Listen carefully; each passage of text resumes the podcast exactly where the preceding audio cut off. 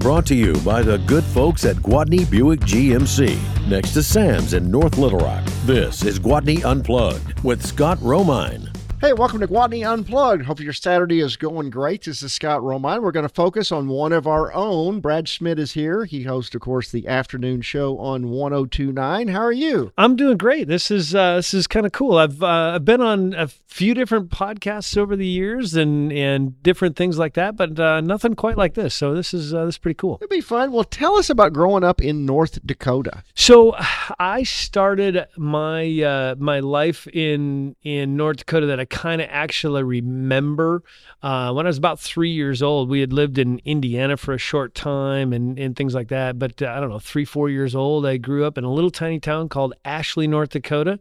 One of my very earliest memories, speaking of North Dakota, was uh, my dad's birthday at the time. Uh, was the 3rd of June, probably would have been like 79, 1978, 79 um, waking up on the 3rd of June and there was a, a layer of snow in our backyard. In June. In June, yeah. Yeah. It was I'm out, Pretty crazy. man. So, um, and of course, it, I mean, it got up to like 70 that day and, and all the snow melted right away. But yeah, that was, that was uh, kind of one of my earliest memories as a kid. Um, and small town, grew up, you know, uh, the town I lived in was, you know, 14, 1500 people. And then I, we moved to another town about 40 miles away and when I was in kind of went where I graduated from high school, which is Ellendale, North Dakota. And just kind of your typical small town, probably not a whole lot different than a, a town of that size in Arkansas or Mississippi or New York State or anywhere else. It's just typical small town America. Just colder. Yeah, just a little bit colder in the Yeah. wintertime. Um, but it was really great. I, I my mom, you know, my my biological dad took off when I was pretty young, um, and my stepdad uh, kind of took over. I don't know. I was I think nine or ten when they got married, and uh, just that I- I don't have that story of like a bad childhood or any of that kind of stuff. I mean, like anybody, we I mean I had the struggles as, as, as anybody would. My parents got divorced when I was young, but my mom was great. My stepdad was awesome. And I just had a great childhood growing up and doing all the things that kids are supposed to do. We went fishing and hunting and bicycling all around town. And it, it kind of like a, like an 80s sitcom. I oh, was, re- sure. yeah, it was pretty great. I, I liked it. I, I certainly don't have a whole lot of complaints about my, my life growing up at all. The wonder years. Yeah, really. Yeah, it really was. I mean, we did all of that, riding our bikes around town. I mean, some of the greatest stories and the most trouble we ever got in was just, you know, cruising around in our little bicycle gang in this little small town. One question I always ask people What is the first movie you remember seeing in a theater? The first movie I remember seeing in a theater. Boy, it would have been, I can remember the theater. It was the Ashley, North Dakota movie theater. And I probably E.T. Wow. I wanna say- Yeah, I want to say it was probably ET that I remember. I think there was maybe a couple other ones, but that was the first one that I actually remember it because it was so impactful. I mean, it, it's, it's Spielberg, right? I mean, that's just Right. that was I remember that movie being standing room only. It was that huge that they would let you go in and just stand in the aisle and watch them. because all the seats were sold out. Yeah, I don't remember that. I think it was pretty, but like say, town of fifteen hundred people, and so we got one movie a week. Yeah. Like it yeah. wasn't nowadays. You get these ten theaters. You can wa- you can go pick from five or ten different movies. It was it was the only theater and it was the only screen, and yeah, it would have been probably would have been E ET. They just now got Godzilla 1985. Re- No, just kidding. I'm like, wait, what happened? It finally, it finally made it. it took me a second. Yeah, they. Yeah, I want to say. um Uh, yeah, they, I don't remember, and we didn't get all of the movies, right? Like sure, if, if you, we, got, you got one theater. yeah, if no we chance. if we wanted to see some of the others, we had to travel from Ashley. It was about ninety miles to Aberdeen, South Dakota, where they had, I think, they had four theaters or four screens in in a theater. So that was the other. Yeah, and then when we moved to Ellendale, they didn't have a movie theater at all. yeah, that So sucks. yeah. Favorite TV shows you grew up with? Oh man, pretty, you know, I know you have the the General Lee, and I Oh, yeah. remember growing up watching the Dukes of Hazzard. I loved that show, um, and and and just started rewatching again, just literally in the last Oh, few it's days. the greatest. And I didn't realize how great the acting was, and because we oftentimes nowadays with is is the modern movies and TV shows and stuff, we kind of expect this extremely high level of of acting and quality and all of that. But I didn't realize how great the acting. I mean, it's kind of cheesy and all of that, but it really Yeah. was fantastic. Um, Dukes Hazzard was definitely one of my favorites. I remember watching B.J. McKay and My Best Friend Bear. Oh yeah. Um, Hardcastle and McCormick was was another great one that I loved. Um, and I remember when I was in high school, probably sophomore, freshman, sophomore year ish, 16 years old.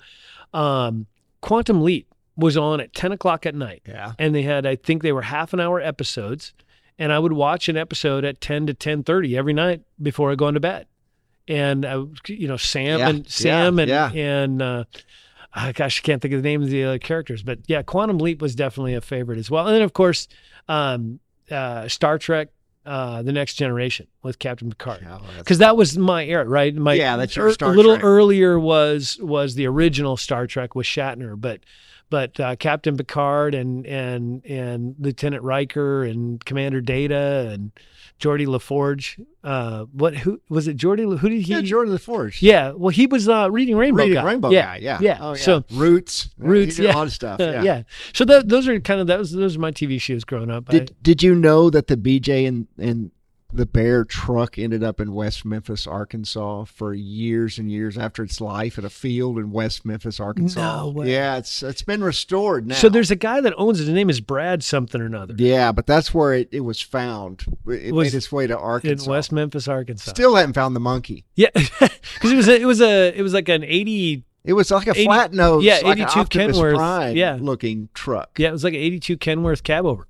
So you go off uh, to college and study uh, biblical studies. What? How did that come about? So I grew up in the church. My my my mom was uh, I mean she grew up in a little Mennonite church in the middle of nowhere, North Dakota, and uh, I kind of grew up in the church. And around that 15, 16 year old time frame, I kind of got this. And it's a long story. I won't get into all of the details of it, but we had gone to uh, you know some church meetings during the week, revival meetings or whatever you want to call them.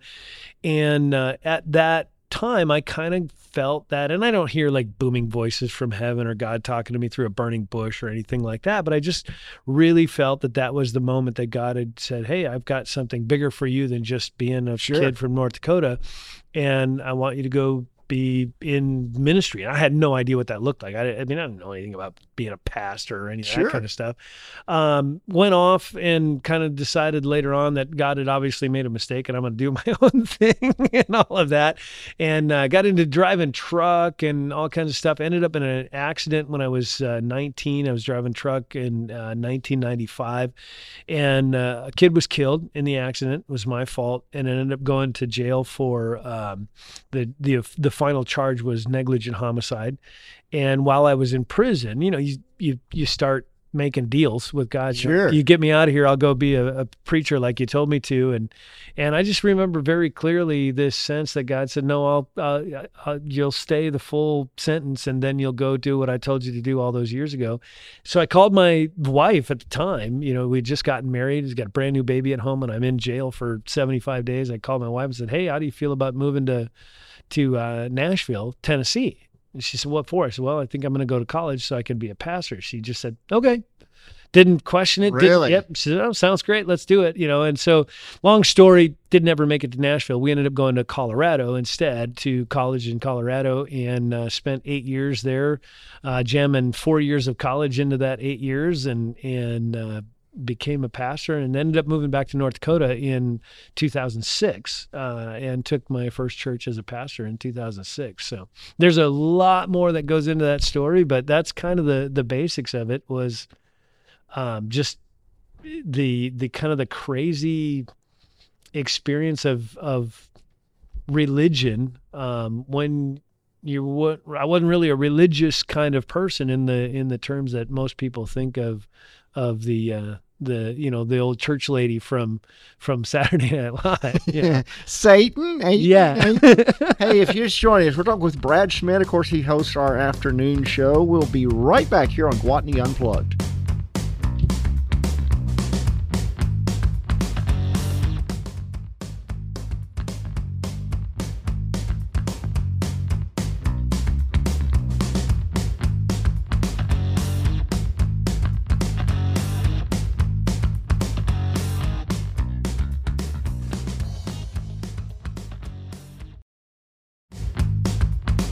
Broadcasting from somewhere deep in Hazzard County. It's Gwatney Unplugged with Scott Romine.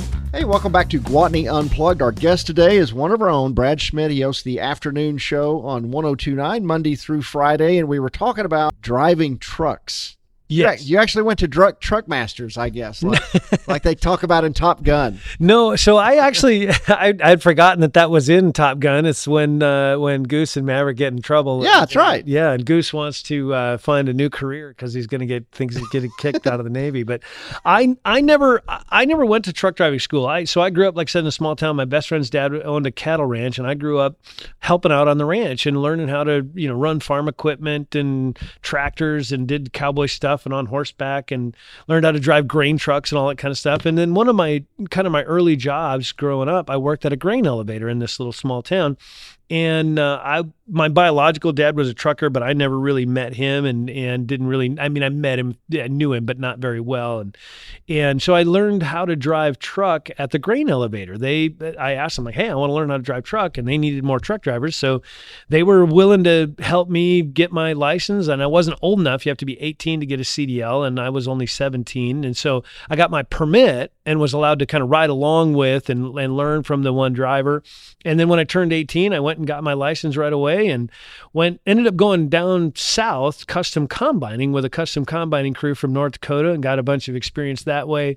Um, hauled rocks and gravel and worked for a company hauling hay bales for a while, driving truck. And over the years, that's always been kind of a fallback for me. I, I've done radio and computers and all kinds of stuff that I've worked. But if I've ever needed a job, you know, if I ever got, you know, one of those moments where, well, hey, look, I just got fired or I, I quit my job because my boss was a jerk or whatever and needed employment, I could always go get a job driving a truck somewhere, you know. And I still have my Class A CDL today. I, I even when I moved here to Arkansas, I transferred it down here to Arkansas and hang, hung on to it because it's such a great place to to fall back if you because they're always looking for truckers. So. And you got a good voice for the CB. I love so I was my you know it's funny that I've forgotten about this. It's been so long because they don't really use a whole lot of CB stuff anymore. No, oh, don't tell me. It's kind of died out. I mean, it's it wasn't like the Dukes of Hazzard. Yeah. You know? and uh, I was Rocket Man. That was my that really? was my CB handle. Yeah, it was Crazy Cooter and and all those. And I was I was Rocket Man. That was my uh, that was my CB handle on the Hazard so, net. Yeah, I guess they're like using Waze and everything today. They're, I guess they're not. Yeah, you just don't that. see the CB stuff as much anymore. More the you know the old style or the the the the the old truckers from back in the day have kind of just faded out. You just don't see those guys around anymore. I see these kids today, and I think ten years from now, nobody will know how to back a trailer. No, it's just not going to happen. Well, and it, the funny thing about that is, I could I could park a fifty-three foot van trailer in your bathroom and not even scratch your mirror, but but try to get me to back a ten foot boat trailer in down the boat ramp is almost impossible. Those little trailers are tough. Oh the, yeah, the, the big ones are actually a lot easier to do than the little ones. Yeah, it's well, it's almost like shooting a gun. A rifle is a little easier to be yeah. accurate yeah. than a handgun. Yeah. Yeah. You can shoot 100 yards or 500 yards sure. with a rifle. Good luck shooting that far with a handgun. Good luck shooting 20 or 30 yards sometimes with a handgun. Yeah. So people that back trailers don't realize that the longer the bigger is actually easier. easier. Yeah. Yeah. Because they don't, they don't react as quick. You don't end up jackknifing them sideways. Well, the new GMC Sierra coming out actually will drive itself down the road with a trailer hooked up to it. Oh wow! Is that unbelievable? It's amazing. I you know when I came out here for the interview for for KARN to to take this job, I we rented a Toyota Corolla on the trip from because we long story flew into Nashville, ended up driving here, but um, the I was amazed. A Toyota Corolla, a bottom of the line, I shouldn't say bottom of the line, but a, you know, an entry level economy car. It had auto cruise control that did the radar of the car in front of you. It had the lane assist steering. All I had to do was literally just kind of rest crazy. my that whole five hour trip from Nashville. I just rest my finger on this. Isn't that wheel. crazy? That was it. Yeah, it's great technology. So you worked in computers for a while. You worked Yeah. for Gateway and Hewlett Packard. Yep. Is that a, a self taught thing? What did you do on the computers? Yeah, kind of the same thing, kind of a self-taught. I so I had a good friend that worked for Gateway at the time, and I was working. I was going to college, was going to Bible college, and I just needed a job. And and I was tired of of doing the manual labor, digging ditches kind of work, and and and I wanted to do something a little bit more uh, using my brain and and uh, and that kind of stuff. So I talked to my buddy. I'm like, how do I get on at Gateway? He's like, well, you got to be a a CompTIA A plus certified technician. And I'm like, well, how do you do that? He said, well, it's a test you take and whatever. So I signed up for a little class, and it was kind of the be- not the beginning of the internet, but it's late '90s, early Yeah. early 2000s, and so um, I signed on with my dial-up modem and and took the little training thing. And over the course of two weeks, they did their little uh, training course and took the test and passed first time through and uh, got a job at Gateway Computers. At the time, it was like thirteen dollars an hour. It was a, a fairly decent wage. Isn't that Uh, back when they had their own like buildings? Yes. Like they were painted like a cow. Yep, that was the box. There's the painted like a cow, and you go into the store and they had like metal, sheet metal, like Yeah. a grain bin and everything. Yeah, And you was picked one out, or Yep. you built one. you built it. It was all custom built. Yeah. Every every machine was custom built. They didn't have any that you could buy in the store, and and so yeah, Ted Waitt was the the CEO. He was a guy from South Dakota, Dakota um, and uh, yeah, I worked for Gateway for about two years, and then I went to work for Hewlett Packard, um, which was we all got laid off. Right, it was at Ah. the end of the dot com boom, and Gateway kind of began to struggle, and and their stock price went from seventy some dollars a share to five dollars a share, and and uh, all of us in Grand or in uh, in uh, Colorado Springs and everybody in Rio Rancho, New Mexico, about 800 of us all got laid off, and and so I took a job at Hewlett Packard, just kind of down the street because Colorado Springs is a big tech city, and uh, worked for a company. I technically didn't work for Hewlett Packard. I was I was worked for like one of these staffing services company who contracted me to Hewlett Packard, who then turned around and contracted me to Baxter Medical Services. so the people that would call me was a was a medical services company. They would call for support. They had no idea that I worked for Hewlett Packard and this other company altogether. They thought I was just a fellow Baxter Medical Services employee. so that was kind of strange. Growing up in a town of 1500 people, there was more people in the building that I worked in in the entire town that I lived in growing up. So I mean there was 10,000 people in the building that I worked. That's crazy. Yeah, it was pretty nuts. It works out good. While you're here, I got a printer offline. you know, I can fix it. yeah. Yeah, If you just hook Yeah. that up, get that going. I always wonder when people. Do you remember your very first exposure to a home computer? Mine was an Apple IIe that was in our unair conditioned elementary school. Yes. So that was my my middle school. So I was in my class. I was like I said, I graduated in, in 1994, and my class was the first class to use computers for typing class. So my ninth grade year, we used typewriters, the electric typewriters. Remember My that. sophomore year, we switched to computers. Now we had other computers in our school. We had the old Apple IIe's and two pluses. Uh, so that would have been my first kind of introduction to computers. But then the typing class, we got the IBMs. You know, they were the double Apple or the double three and a half inch Oh, yeah. floppy drive discs. those, yeah. And, and, uh, had no operating system. There's no Windows or nothing like that. You had to boot it up and type run That, yeah, you did. Whatever, you know. that, like DOS. yeah, yep. And so then my my first personal computer that I owned, I actually saved up and bought myself, and it was a Tandy 1000 HX. I you know. remember those. No hard drive. One of my doctors retired a couple of years ago, and he had the same six secretaries since I was 15 years old. they never had a computer. No. It was all written on index cards and things the entire time. That's It- crazy. They never even had a computer. Could you imagine a, a medical clinic How did you deal with insurance and stuff and oh, not have a computer? I couldn't imagine. Archaic. Could- yeah, I couldn't imagine. That's nuts. We are talking with Brad Schmidt. Of course, he hosts the afternoon show right here on 1029 KARN. This is Gwatney Unplugged. We will be right back.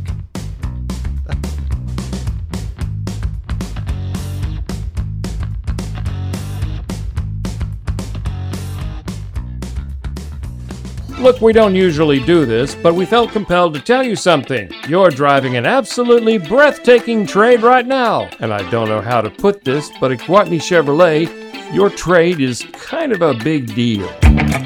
You heard that right. Gwatney Chevrolet in Jacksonville is home of the big deal. Bring your trade to the Gregory Street exit in Jacksonville and trade up with no payments for the rest of the summer, plus free gas for the rest of the month. See dealer for details. Son of a feasting, that's good! What about 2.49% on 2022 Silverados? We're doing it. Plus, thousands overbooked for your trade. Check out Gwatney's selection.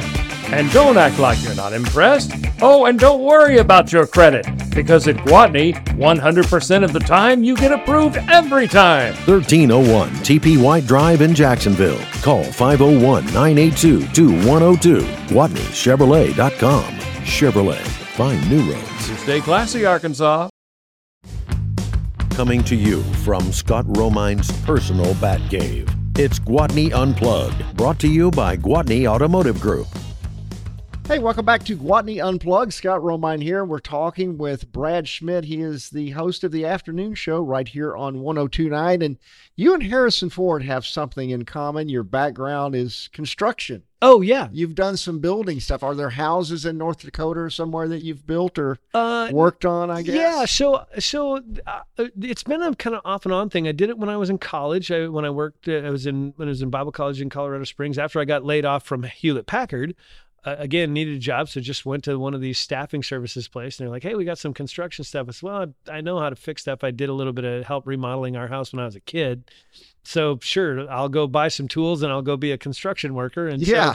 learned how to do some framing and you know kind of the general construction stuff and didn't we didn't do a whole lot of the uh like the you know there it was more kind of like modern construction there was the framing crew that came in and did their part there was the sheetrock crew that did their part the electrical crew the plumbing crew like it was all different groups it wasn't kind of these general contractors that handle everything like it used to be and so I, I got I learned how to do some framing with that, and I did some kind of remodel jobs here and there. I worked like on a 7-Eleven. We redid all of the the front fascia on the building and made it you know look more modern new 7-eleven as opposed to a 7-eleven from 1973 or whatever it was Did you fix the Slurpee machine while you were there? i, did mean, not fix know, the slurpee Somebody machine. needs to.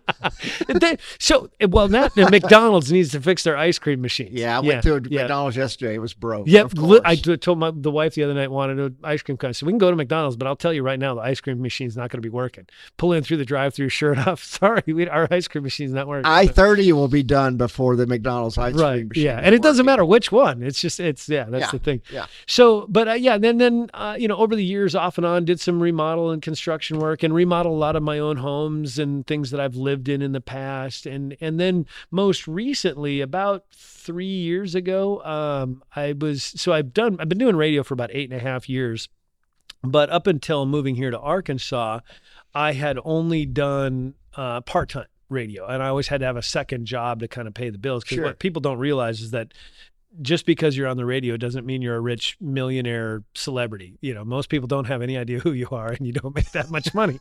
and uh, and so I um I I got to do uh, some construction work for work for a company called uh, give a little bit of shout out to Chris Gracco and and uh, Executive Properties in North Dakota. Worked for him for about a year, and and that experience. I loved working for Chris. He was a great guy. Did a you know was a great boss.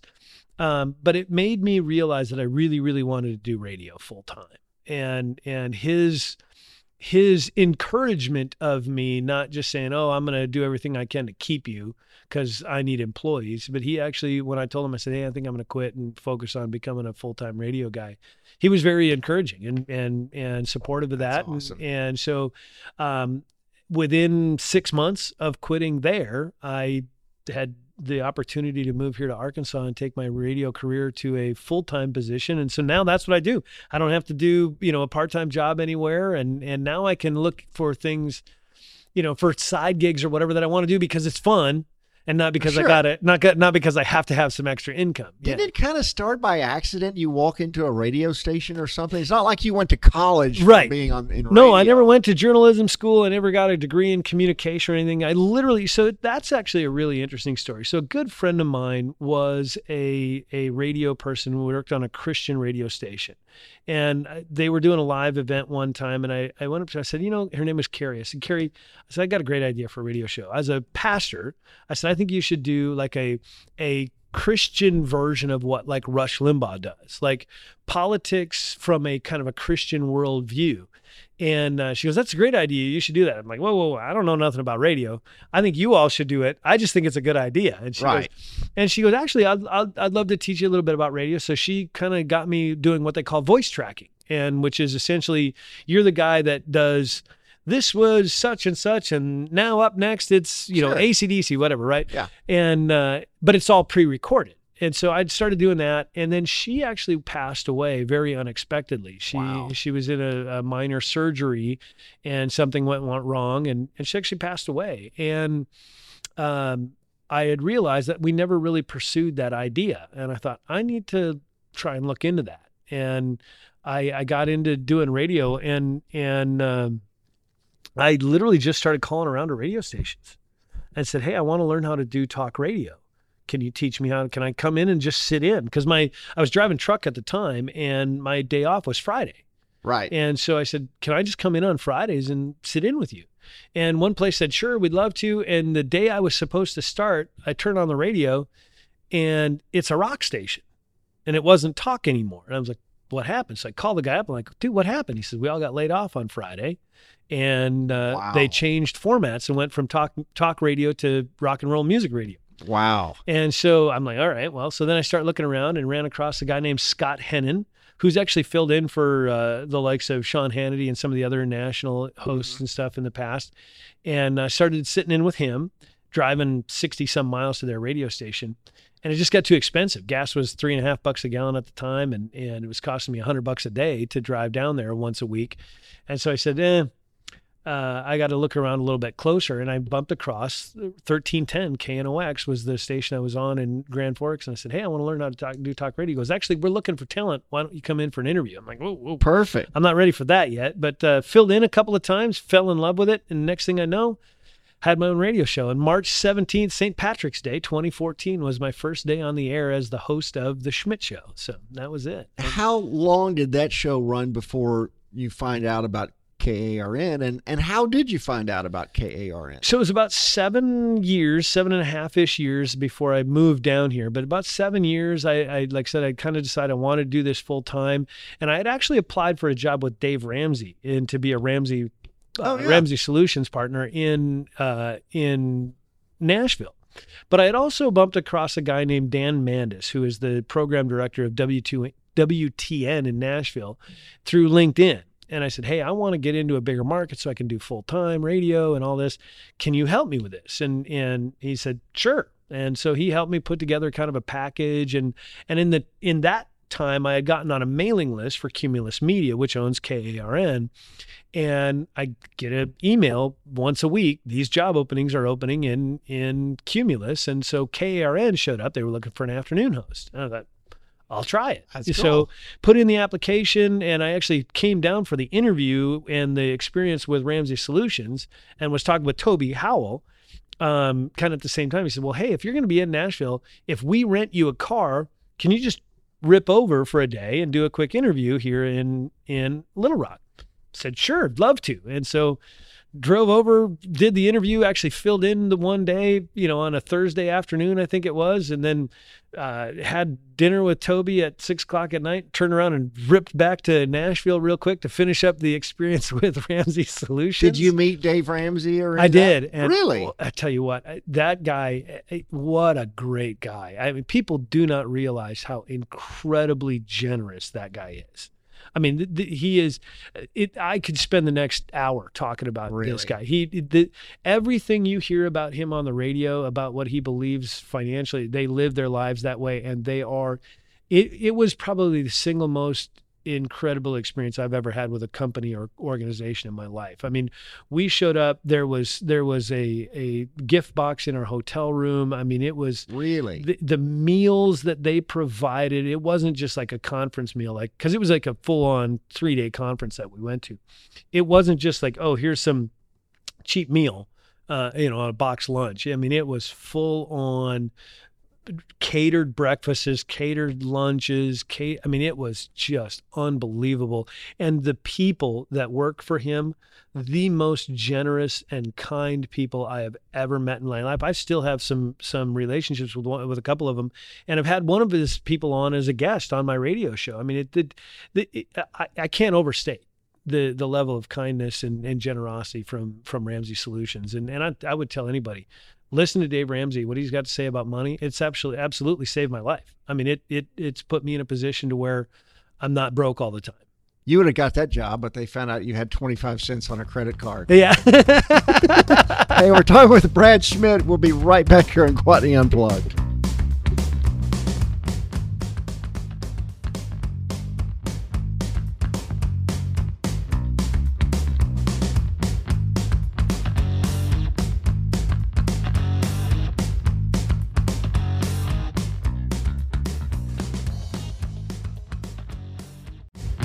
To you by Gwatney Chevrolet at the Gregory Street exit in Jacksonville. This is Gwatney Unplugged with Scott Romine.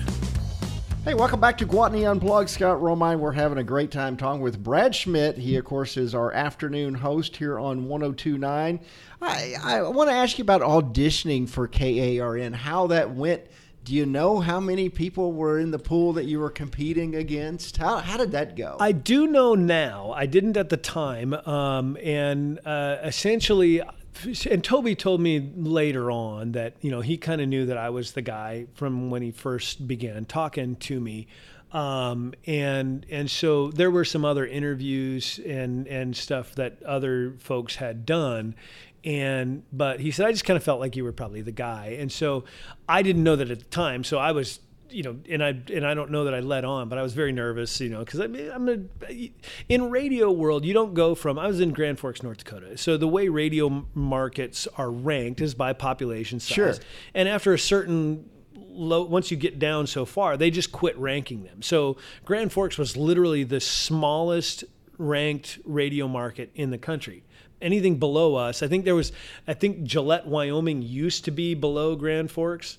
Um, but th- I don't know that they're ranked anymore. So they were like literally, I was the smallest ranked radio market in the country, and you don't make that jump to To Little Rock. Little Rock, which is a jump. top 100 Yeah. market. It's a it's a bigger market, and so I was really nervous, thinking there's no way they're going to hire me. There's no way they're going to hire this podunk idiot from North Dakota. But I thought, I, I mean, I can't. I got to try at least. You know, I got to Sure. at least put my hat in the ring, and and and. Uh, I'd love to say it's just because I'm so great and all of that kind of stuff, but I think for one, I was affordable, right? I didn't have some big name, national name that was going to carry with it a large, uh, a large paycheck or anything like that. So I was affordable as part of it, and and uh, I, I've always been really good at interviewing, and I've always joked that you know if I if I get an interview with you, you're going to give me the job, like just because I'm I'm a I'm I like to consider myself to be a fairly likable person and a, and a very personable kind of guy. And so I've always kind of joked like, if I can get in front of you,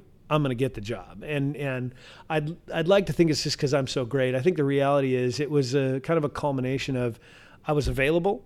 I was I was affordable, and you know, so, and I'm not going to get into all the details and the specifics of it, but some of this COVID stuff made me available as well that some people just weren't because of COVID and all that kind of stuff. And so, um, yeah, that was it was a pretty cool process. Though it started actually several months earlier. I want to say it started like in probably June or July of 2021. Um, and it wasn't until the 3rd of January that I actually started in the first day on the air in, in Little Rock. So it was a fairly long process just because of so many things happened. Dan Bongino was, you know, in the news for some various things that kind of put a, a, a, a kind of a clamp on that process as well and slowed things down. At the same time, I was interviewing for a position in Bloomington, Illinois with Cumulus as well. And so that was, they were kind of coordinating like, hey, we kind of want to talk to him first, but if, if we decide not to go with him, we want to, the other place wanted to talk to me. And so,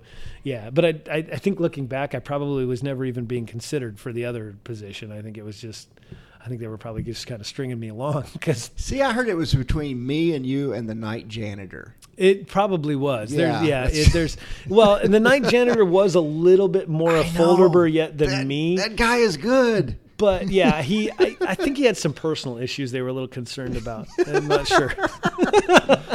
talk talk about because you do a great job and you have I appreciate and, and, and you know and I want to say that a lot of people don't understand truly the pressure of what you do. I do because I've filled Yeah, in for that. in, I've yeah. done that show several. It, it is a lot of work, and and people don't understand that the four hours that you do that show, Yeah. you use your brain for about twelve hours. Right. I mean, you're Yeah. when I would do that show, I was physically exhausted. Yeah. The last button push and off the air. So I have It's taxing. Yeah, so and I've learned over like say eight and a half years, and I don't have you know I'm not like a Rush Limbaugh character. I don't have 30 years of experience any of that kind of stuff, but I have learned in the last eight and a half years or so. Uh, I've learned a few of the tricks, you know, to kind of condense that because the kind of the the when I first started in radio, they always said for every hour you're on the air, you should do an hour of prep. So Sure. a, a three-hour radio show should take three hours of prep, um, and a four like I do four hours. No, I do two to six. So four hours of prep. Uh, or four hours of airtime equals four hours of prep, and I've I've figured out ways to kind of condense that, and and and so I can I can generally prep for a four hour radio show in two and a half to, to three hours to you know if i'm super busy that day or if i've got interviews lined up or something like that i can condense it a little bit further because i don't if i'm doing an interview so like uh, a while back, this is a few years ago before I got to KARN, I was able to interview Walter Williams, uh, you know, probably one of the most influential economists of the last 50 years, along with guys like Milton Friedman and Thomas Sowell. Sure. And uh, interviewing him, I didn't have to prep but two minutes. I mean, I did a half an hour interview with you, the guy, and I went, Walter Williams, tell us about economies. And he Yeah, just and he takes off, Yeah, yeah. because he's just, he, he was a genius, you know. Um, and so uh, that kind of stuff changes it a little bit. But the the thing that I think is the, the, the and what I always tell people is that my whole life is show prep. Like if I'm driving down the highway, listen, Oh, sure. listening to the radio station, listening to the news, even if I'm listening to a, a music station and the DJ comes on and is talking about, um, you know, the latest uh, poll that says, you know, 75% of men uh, don't tell their wives that they hide in the bathroom and cry after work or whatever, you know, so Yeah, yeah. I can, I, that kind of gets filed away Oh, and sure. I use all of that. And so my whole life is show prep. If I'm out, you know, if I'm out hunting or I'm out fishing or I'm out, I do a lot of trap shooting and stuff like that. And so all of that stuff is constantly being, oh, I could talk about that. Oh, I could talk about that. I could talk about that. It's a little weird because sometimes having conversations with people, you know, generally private conversations, I have to kind of tell them. If they know I'm a radio guy and they know I do radio, I have to tell them like, don't worry, this isn't you know this isn't going to end up on the air. This is just you and i having a conversation. This is just a private thing. And i always try to ask if if or if i have if i do talk about any of that i try to ask them for permission first. I'm like hey do you mind if i share about this on the radio? Or if i don't have the time or i can't get a hold of them i won't ever mention i would just i'll say oh i was talking with a friend or i was having this conversation course. with someone um, and and because i don't like to reveal people's private stuff and you know how that works Oh, i mean yeah. you- so- Totally. yeah. So that's yeah, that's but it is it is a lot of work. Um, but I've also come to love it. I really do love I fell in love with radio and, and I'm at a point now where I just I can't imagine doing anything else. And and the cool thing about it is I, I still get to be me. Like I don't do the character. I'm not, you know, I don't have a fake radio name. My name is really Brad Schmidt. or a and- fake voice. yeah, no, I don't do some weird, you know, the Yeah. the welcome to the Schmidt show. Like I don't, so I'm not, and it's not me. So Yeah, I just just be yourself. It Yeah. seems to be the key. and it and it seems to be a little bit more endearing to the audience. They they can relate a little better. Talk about the pressure. I mean, of coming on and taking over a show We're obviously, and you know Doc, Yeah. we both know Doc. Yeah, Doc's a good Washburn, guy, had a big following, whatnot. The pressure of following that up, and, and I think you really are coming into your own as the guy Yeah. now. I- you know the biggest thing was I, I just didn't I didn't want to come in and, and dump all over Doc's work in the last No. six seven years. He I mean I, I went and had lunch with him when we first moved to town and, and got to know him. He's a, he really is a great guy. I mean He's a I- great guy. I don't think anybody that's ever met him would say he's a jerk or anything like that. He, he was and he was really good at what he did. I mean the guy's been in radio for 30 some years. And and I always I've always kind of said like if I can be that good someday I, I mean I will consider myself a success. And so the the biggest pressure was I didn't want to ever slip up and say something stupid that was either unintentionally offensive to people who were fans of docs or or slip up and just say something dumb because I'm not from Arkansas. Like I didn't grow up here. Like this isn't where I was born and raised. And so I fell in love with this city already. I've been in Little Rock for six months. And, What's your and- favorite restaurants you've found so far? Oh boy, there's so many. I love so the Big Orange is great. Um, I the uh, oh Cantina Laredo next yeah, door is well, yeah, also went, very yep, good. Yep, went there. That's re- yeah, one of the best ribeyes I ever had. Um, Flying Fish just went there the other day for the second place. time. That's really good. Gus's uh, Gus's fried chicken downtown was really good. Dessert at uh, Allsopp and Chadick is fantastic. A little expensive, but oh my gosh, Yeah. so good. Yeah. Um, yeah, so many. I, I mean, and just the uh, the good old fashioned. Um, uh, kind of the some of the fast food restaurants, David's Burgers and and places like that. Um, I, I love eating at. Uh, there's a place called the Little Greek I haven't been there Yeah, yet. it's up on Cantrell. Sound like you're a permanent resident. Oh, you're uh, sold. Yeah, I love it here. It, it really is a great place. Tell any future plans. Got about thirty seconds. Future plans for the Schmidt Show. I know you've talked about maybe having more guests and Yeah. things like that. I want to do that. I want. I want to just. I, I- I love politics, and that's kind of the thrust of the show, and it always will be. It's talk radio. Um, but I, I love to offer some practical stuff. I've been working on some interviews with guys from Ramsey Solutions and talking about you know, with all the inflation stuff. How does a regular average Joe manage that in the from a budget standpoint and, and things like that? Things to be practical as we're as we're talking about radio and not just complaining about politics all the time. How to actually genuinely help folks. Man, I appreciate you being on Gwatney Unplugged. Well, it's a lot of fun. I, we got to do this again. Schmidt happens right here on 1029 K A R It sure N. See you guys next Saturday.